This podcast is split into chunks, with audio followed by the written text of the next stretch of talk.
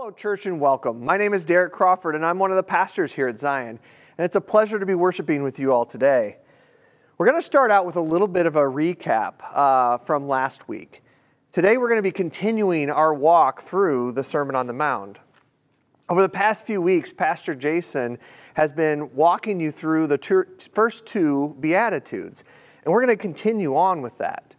There seems to be this major progression from each of the Beatitudes. They seem to build off of each other. So the one builds off the previous one. And it seems to do that same thing this week, where the verse that we're going to be talking about builds off of the previous 2 weeks. And so let's refresh our memories a little bit about the ones you've already learned about. And so the first Beatitude was, "Blessed are the poor in spirit, for theirs is the kingdom of heaven." And that was followed by, "Blessed are those who mourn, for they will be comforted." And which leads us to today, which is Matthew 5:5, where it is, "Blessed are the meek, for they will inherit the earth." Like I said, there seems to be like a flow taking place running through each of these. And so being poor in spirit is the primary fundamental spirit that leads in turn to a condition of mourning. As we become more aware of our sin, and then that awareness leads us to a spirit of meekness. This is an important thing to remember. The awareness of our sinful nature is the only way to truly understand why the meek are blessed. This connection is important to understand. In order to fully understand this verse, you need to see that's what's happening here. And so the goal of this lesson will be to understand the meaning of the term meek, to see why that makes us blessed, and to see what inherit the earth looks like. So let me be honest with you for a second. So far, I've really enjoyed this Blessed Life series. And this kind of came as a surprise to me, because I was not confident of this idea of building a whole teaching off of one small verse, and then replicating that each and every week. But so far, it's been really fulfilling. It has caused me to take a look within myself. I had to do some introspection. And that seems to be the point of the first two Beatitudes. They have an inward focus that then has outward manifestations. Like from last week, we discovered that we internally come to terms with our own sinfulness and how mourning and comforting others is that outward expression of it. But both of those started from the same place, came from an inward focus, an inward self-examination first. And for this one, so this week's verse, the focus moves outward. It moves from a predominantly internal to a very vulnerable outward expression. Blessed are the meek. For this beatitude, there is a call and response nature to it. Meekness is not so much an action as it is a very nature. We are a relatively relationship-driven society, which means that we have to interact with one another. And our relationships with others, combined with the response of those people, plays a significant role in how this beatitude works. Meekness is a response to both internal and external stimuli. And so here's an example to help you out. I can come to terms with my own brokenness. I know in my heart that I am a sinner. Let me say that again. I am a sinner. This phrase is something that I can come to terms with. This is something that I can process through. It causes me to confront my need for a Savior. It's all about this internal inspection. And that's a pretty awesome realization. Sure, it's challenging, and I know that last week Pastor Jason described the first two Beatitudes as being difficult. That he offered you guys some hope that it's going to get easier, but in reality, I feel like this Beatitude is just as challenging, but for different reasons. This week, we are asked to take that next step. Being meek requires us to be vulnerable to those around us. We have to engage in this world.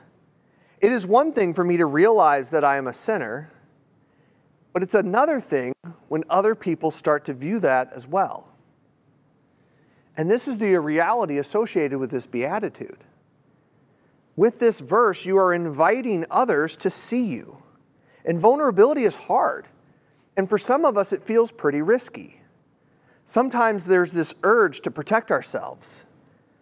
I don't know about you, but it's in my nature and instinct to push back if somebody starts to challenge or starts to see my brokenness.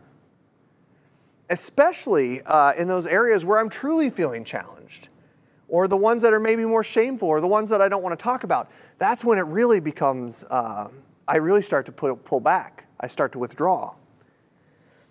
And so this topic has been a personal struggle for me. I know this is one of the reasons I was given this beatitude. I know that my natural response to being vulnerable is to project confidence, because it's a lot easier to live in confidence rather than navigate vulnerability. This is a defense mechanism. And I also found this idea of humility to be baffling at times as well. And surrender and submission, I've never really been a big fan of those either. And these are all the primary elements that are going on in this verse. I tell you this because I want to give you permission to struggle with this topic. It's okay if this beatitude is hard for you as well. And actually, one of the reasons I'm struggling with this has nothing to do with vulnerability. Sometimes it's hard because I find a great deal of confidence being a follower of Jesus. I know that the power of the Holy Spirit that raised Jesus from the dead resides in me as well. How can that not make you feel confident? And it should. It should make you feel confident. But I believe I'm probably being a little bit misplaced.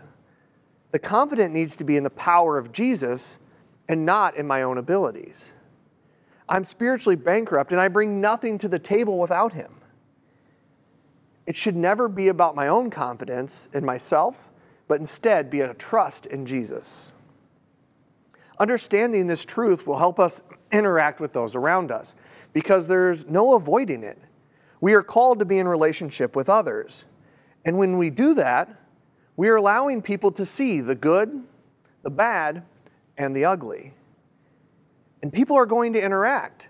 They're going to push in those areas. They're going to see the bad. They're going to be with us in the good. And so how are we going to respond to that? And again, I'm not talking about in action. What is going to be our natural demeanor? How are we going to respond to this world around us? Even when they see our brokenness, even when people bring hurt into our lives, or if those people are trying to take advantage of us. How are we going to respond no matter what the scenario is? The answer is with meekness. And this answer might seem a little bit shocking when you hear it. It sounds a little absurd to me as well. And I'm guessing that the people during the time of Jesus would have felt a similar reaction to this. And so it might help to get a little context, because you can see where the people of that time might have pushed back from what Jesus is trying to teach them. Their culture was built on this idea of owning possessions. Possessions signified status, which meant power. This success was something that could be achieved or earned. To be the most powerful, the strongest, the best, to be aggressive, to have it all. These are the marks of success. Meekness was definitely not a virtue and would have been viewed as weakness. And to be honest with you guys, it doesn't sound like much has changed since then. Our world still values these characteristics: power, greed, and status. Identity being found in how well we perform. And I know not all verses in the Bible were written with our modern context in mind. But man, this verse just seems like it's screaming to be heard by us today, that it was meant for us today. And it's because blessed are the meek is tackling an issue that plagues humanity as a whole. Our sinful world requires this beatitude.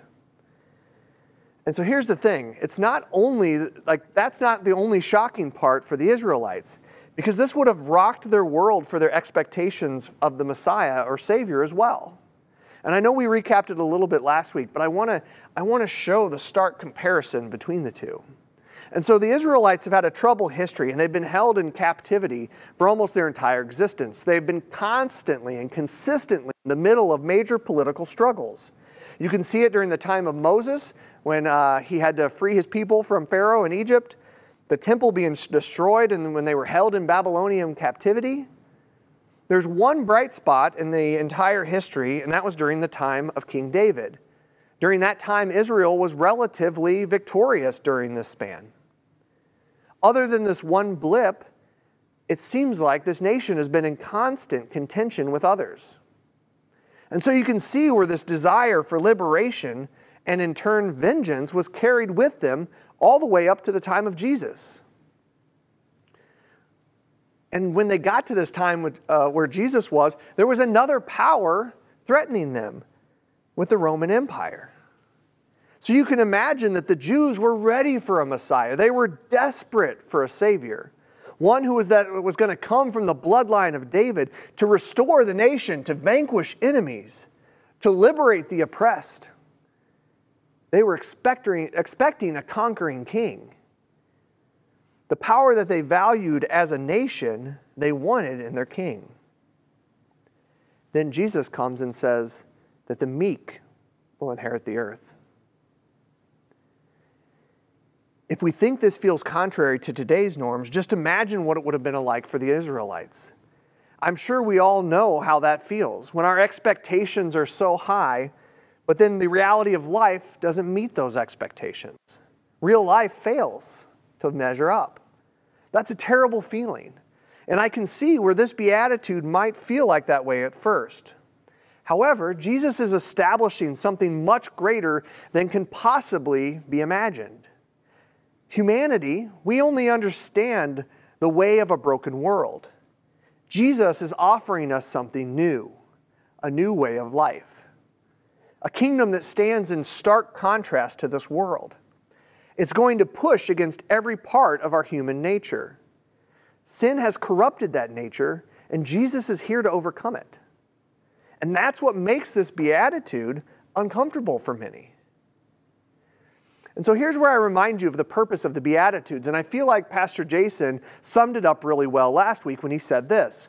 The Beatitudes are not an attitude adjustment or things we set out to do. Rather, they reflect the condition of our hearts because of the work of the Holy Spirit.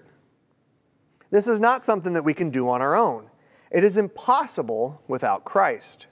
Sure, we can attempt to act differently, but this really isn't an action, but instead is a gift from the Spirit. And it's important to view it through this perspective as we continue to explore this further. And at this point, I could imagine where this beatitude might make some of us feel a tad nervous. We might even say, well, what if I don't want to be meek? How could I possibly feel meek? That's weakness.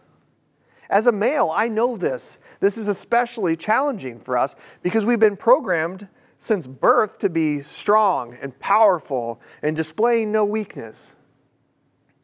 Men don't cry has been a motto. And I read a very interesting book called Daring Greatly by Brené Brown. I mention this book because it does an excellent job of breaking down vulnerability from the viewpoint of both male and female perspectives. A little warning here, if you do go out and read the book, there is some colorful language sprinkled throughout, but otherwise, I highly recommend this read. And here is an insightful quote from that book. Vulnerability sounds like truth and feels like courage. This statement rings especially true. This description of vulnerability hits me hard. But the problem is it doesn't make the fear go away, especially in the sinful world that we live in. Is being meek even possible? And so I experienced doubt in a similar way in my first year at seminary. We were asked to read a book, and it's crazy when I look back at that first year and now how much I've developed over the time, how much I truly have grown. And I think this story is a perfect testament of that growth. There was this book on prayer that we had to read, and it was about the presence of God. It was about a monk, his name was Brother Lawrence, who writes these little paragraphs of nugget about practicing the presence of God. And it was basically about seeing God everywhere, praying at all times no matter what, like when you're sweeping the floor. And the whole group, we were all sitting in a group, and we went around and we were like talking about this book. We were discussing it, and everyone was just praising it and just telling how wonderful this book was. And then it got to me, and my immature, confident, and all-knowing self lost it. Here is a brief excerpt of what I said, and this is literally pretty close to what I said. Sure, it sounds super easy coming from a monk living in a monastery in the year 1690. If all I had to do was worry about mopping, I would pray to God all day long too. Life doesn't work that way. Thanks for nothing, bro law. Like I was heated up. Like I even called Brother Lawrence Brolaw to him. I was intense about this because it seemed so ridiculous to me. It didn't fit in my view of the world. And I understand that story might seem a bit dramatic, but I think it's on display well in this sentiment as well. We do live in a world where meekness does not seem to fit. Similarly to what was experienced by the Israelites, our expectations are a little off as well. I think we might be stuck on an earthly view of meekness. But Jesus is offering us something different here, but it might require a little bit of a shift in perspective. So what does it mean to be biblically meek? Maybe it'd be helpful to start with a comparison. We can probably think of someone that we would consider meek. Someone that maybe you know, or just maybe you can think of, who you would consider to be a meek person. One of the first people that come to mind is Mr. Rogers from the kids' television show Mr. Rogers' Neighborhood. You know, the guy that wears sweaters? Mr. Rogers' character and nature made him stand out from the rest of the world. And it's because that nature of meekness is so different that it pops. Anytime you see someone that's acting in the area of being meek, just stands out. And Mr. Rogers was one of those types of people. And so let's start by talking about meekness and talking about what it's not. It's not weakness, laziness, being a pushover, or lacking confidence. I think a lot of people see it this way, but this view is woefully incomplete. Let me try to prove it to you a little bit by using characters from the Bible. There are some great and powerful leaders in the Bible. Abraham, who was very courageous in his decision-making. Moses stood up against the most powerful man in the world at the time. King David was a warrior and general and eventually a king. Jeremiah was a powerful prophet.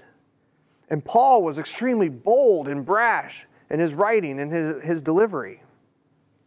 These were all definitely very powerful and influential leaders. But they were also biblical leaders who at some point possessed a heart of weakness. Abraham showed the amount of respect he shows to Lot by letting him go first, and then his overall willingness to listen to God. Moses humbled himself completely before God and basically gave everything over and followed what God asked him to do. David, just in his relationship with Saul and not trying to take the status of king away from him. Jeremiah diligently delivered a hard truth, something that no one wanted to hear, and yet he knew God told him that he had to do it. And then Paul continued to support churches even after they called him names behind his back. Meekness is not weakness, as Pastor Bang said last week in the traditional service. We have to eliminate this notion. In fact, meekness is actually compatible with strength. As shown above, meekness does not mean the absence of strength, but it has more to do with how you utilize it. Strength demonstrated by those who are meek is not self-serving, but instead is focused on helping those around you. It's about following God's plan. It's about allowing Him to guide your heart. Sure, He might ask you to be bold. He might ask you to be strong. and courageous, but it's done through a humble heart, because humility plays a huge role in this process. John the Baptist summarizes this idea best when he's talking about the ministry of Jesus. John the Baptist's role was basically to proclaim Jesus to the world. And he does so in John 1:23. I am the voice of the one calling in the wilderness. Make straight the way for the Lord. John's ministry at this point was thriving. Then Jesus came, and John understood his role. He had to make way for the Messiah. And he acted in what I would consider complete humility as his followers began to decrease. In John 3:30, John said this, "He must become greater, I must become less." This is how we should humbly interact with others. We should lift others up, just like John did for Jesus. It's also not about a completely outward focus. We do have to control our own thoughts, actions, words, and attitudes. It's not about just being nice. It's about who's guiding those attributes. Author Martin Lloyd-Jones put it like this: meekness is essentially a true view of oneself, expressing itself in attitude and conduct with respect to other people. It is my attitude towards myself, and it is an expression of that relationship with others. It makes sense that this should follow poor in spirit and mourning. A man can never be meek unless he's poor in spirit. A man can never be meek unless he has seen himself as a vile sinner. These have to come first. And then with meekness, there must be an absence of pride. He does not demand things for himself. He does not make the demands for his position, his privileges, his possessions, or his status in life. With meekness, there's no need for retaliation. There's no reason to pay others back. And 1 Peter 2. To this you are called, because Christ suffered for you, leaving you an example that you should follow in his steps. He committed no sin, and no deceit was found in his mouth. When they hurled their insults at him, he did not retaliate. When he suffered, he made no threats. Instead, he entrusted himself to him who judges justly. Or similarly, in Romans 12:19, do not take revenge, my dear friends, but leave room for God's wrath. For it is written, it is mine to avenge. I will repay, says the Lord. This is hard. It's hard for us because we usually want to issue out our own brand of justice instead of relying on the righteousness of God. With meekness, one needs to be teachable. Stop thinking that we're better than other people and that we can't learn from someone else, because we can. Just like Jesus, who humbled himself by becoming man, was depending only on the Father and the Holy Spirit. Jesus had to learn just like everyone else. He had to grow and develop, and he learned from religious teachers. And I know this is a difficult thing to have to admit, that we can learn from others, that we can be taught by others. And this is a hard model because it's hard not to hold our status over other people, to think that we are better than them. That's a hard thing for humanity to control. Sometimes we can't even help it. We don't even realize we're doing it. And that's where we get into the idea that we're always right. No one else can teach me. No one else can tell me how to do it, because my way is the right way. And here's the main point. With meekness, there needs to be a complete and utter dependence on God and being led by the Holy Spirit. This is where we leave everything to God, our rights, our causes, our whole future. We leave everything in the hands of God. And so let's dive a little bit deeper into one of the examples to see what dependence on God looks like. Previously, I mentioned Moses, and Moses is a great example of meekness. And it has nothing to do with his personality or his lack of speaking abilities. No, it had to do with Moses' desire to submit to God. There were so many different ways Moses' life could have gone, and yet he decides to put his trust in the Lord. And he was given an insanely impossible task. He had to stand up to the most powerful man in the world at that time. And he had to tell them to free, like, his slaves. He basically told him, I need to take your entire workforce. Wow, like that would be hard. But he did it in complete reliance on God. He was meek because he completely submitted to God's will. And he was strong because he had God by his side.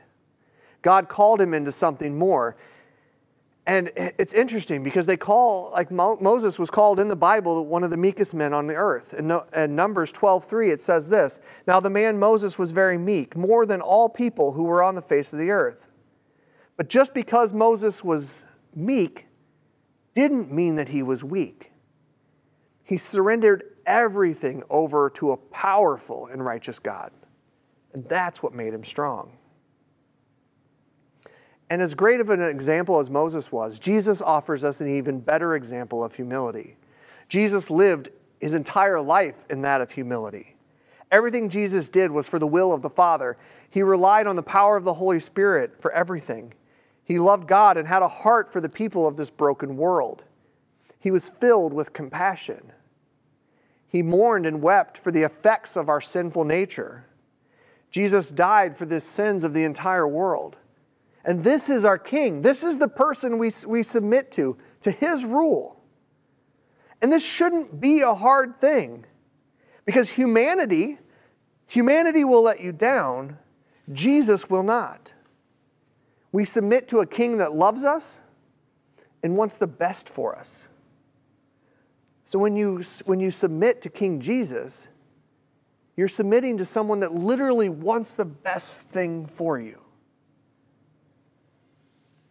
There should be nothing easier than that. This is being meek. So what happens to the person who is like this? Who will inherit the earth? There are two different realities of this statement. The current state we currently live in, and the future one that comes when Jesus returns. In this current state, I want you to understand that being meek, you've already inherited the earth in this life. If someone is truly meek, then they have humbly lowered themselves before God. They are in complete freedom found in this type of submission. When your trust is in God, then there is no need to be afraid.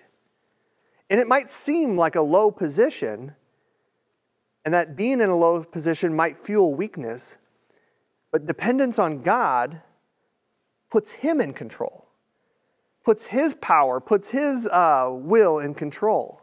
And so listen to Paul as he kind of discusses hardship in life in 2 Corinthians 6:10.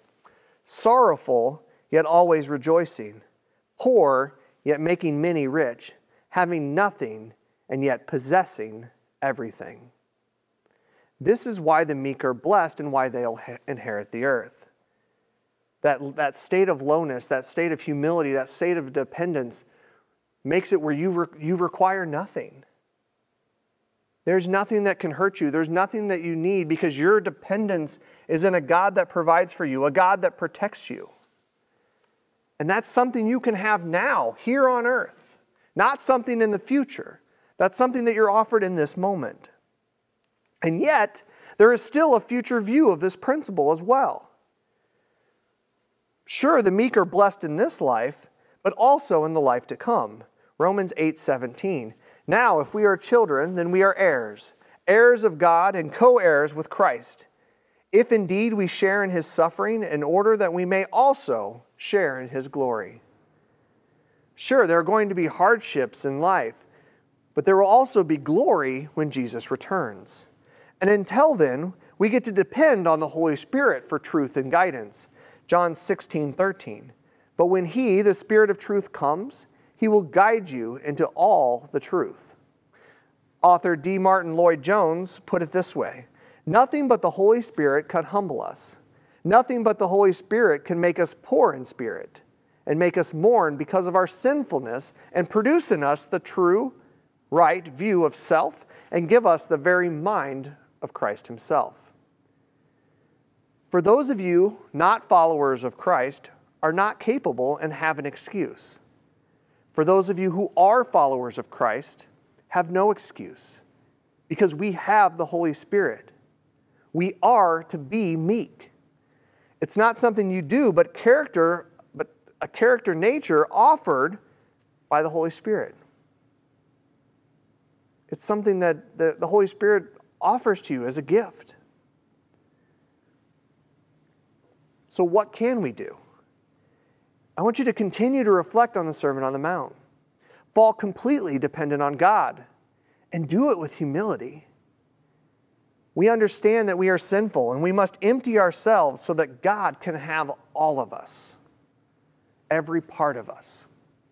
So what does this mean for us today? The big idea. Meekness is surrendering to God and then His will working through us as we interact with others.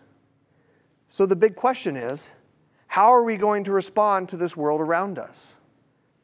Surrendering to God will look different for each and every one of us. And certain areas are going to be harder than others. What does meekness look like in the workplace? How are we going to apply this to every aspect of our life? Within your family, how do you submit fully to God as a group? How can we follow Jesus when we experience hurt from our neighbors? How can the Holy Spirit guide our words, actions, attitudes, and behaviors, especially when we're not willing to listen? These are answers, like the answers to these questions might make you stand in contrast to the world. It's going to make you stand up if you truly submit to them. If you truly lean into them, it's going to make you stand apart. But don't be afraid of this. Don't be afraid of a radically different world. Meekness looks different. But remember that. Blessed are the meek, for they will inherit the earth. I'd like to end with a helpful warning. The Gospel of Matthew offers another story several chapters after the Sermon on the Mount. It is a story that most of you probably have heard before. It's called The Rich Young Ruler. Now, I'm not saying these verses are necessarily directly tied to one another, but I think Jesus offers a good visual to this story about what it means to submit to Him. Basically, a young man comes to Jesus seeking salvation. Jesus refers him to the commandments about loving the people around us. And the man felt like he had done all of these things. He felt like he was deserving of heaven. And so he asked Jesus, "What am I lacking?" Jesus answered, "If you want to be perfect," this is the Greek word teleos, which also means complete. "If you want to be complete, go sell your possessions and give to the poor, and you'll have treasures in heaven. Then come follow me." When the young man heard this, he went away sad because he had great wealth. The possessions were a sign of power, status, and wealth. The young man was not prepared to give that up. The fact of the matter is that this story is not about money at all. It's about the true desires of our heart. Are we willing to give up everything in pursuit of Jesus? Are we ready to follow Him? The verse ends with Jesus talking to His disciples about the people, what will happen to the people that will follow Him, that they will inherit the earth. But it ends with a very interesting line. In verse 30, it ends like this: "But many who are first will be last, and many who are last will be first." Those who follow Jesus will inherit eternal life. But the last line summarizes what it means in "the blessed are the meek, for they will inherit the earth."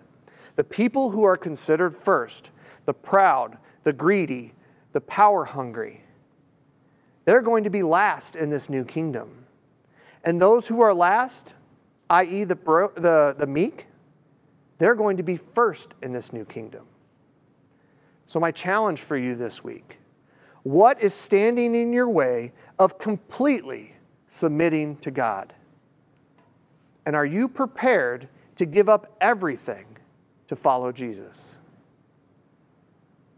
Let's pray. Dear Heavenly Father, Lord, I just want to thank You for this time that we get to come together and learn a little bit about You. Lord, I want to thank You for the introduction to this new world, this new kingdom that You're offering. And Lord, I just ask that you help us as we go out in the week and we try to